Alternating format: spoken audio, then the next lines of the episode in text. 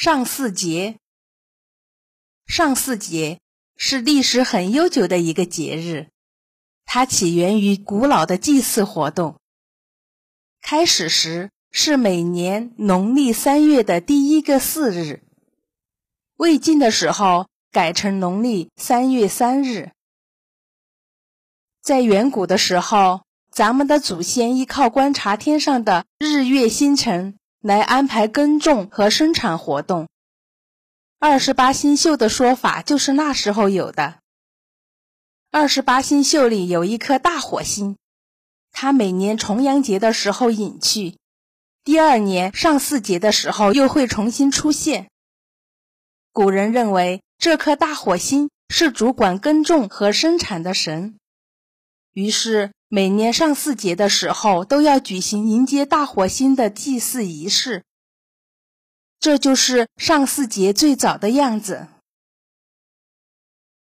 随着生产水平和科技水平的提高，人们渐渐不再崇拜和祭祀星星，但上巳节却保留下来。春秋的时候。上巳节已经从祭祀星星演变成春天的祈福活动了，叫做“福除半浴”。人们会在这天结伴到水边洗浴，称为“福系”。人们希望用春天的清水洗掉整个冬天的晦气，迎接新一年美好的生活。除了到水边洗浴，人们还要祭祀高梅。高梅是主管婚姻和生育的神。祭祀了高梅以后，接下来的活动就是春游了，在水边喝酒、写诗、唱歌、跳舞，男女相会，踏青郊游。东晋著名书法家王羲之的《兰亭集序》就是上巳节和社会名流一起水边饮宴、玩曲水流觞的时候写的。上巳节还有个俗称叫三月三，因为魏晋以后，人们把上巳节改成了每年农历的三月三日。三月三又称女儿节，中国的情人节。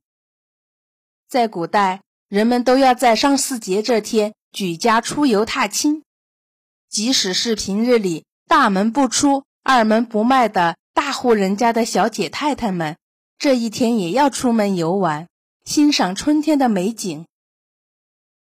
大诗人杜甫的《丽人行》就有：“三月三日天气新，长安水边多丽人。”《丽人行》写出了三月三这天青年男女踏青游玩的盛况。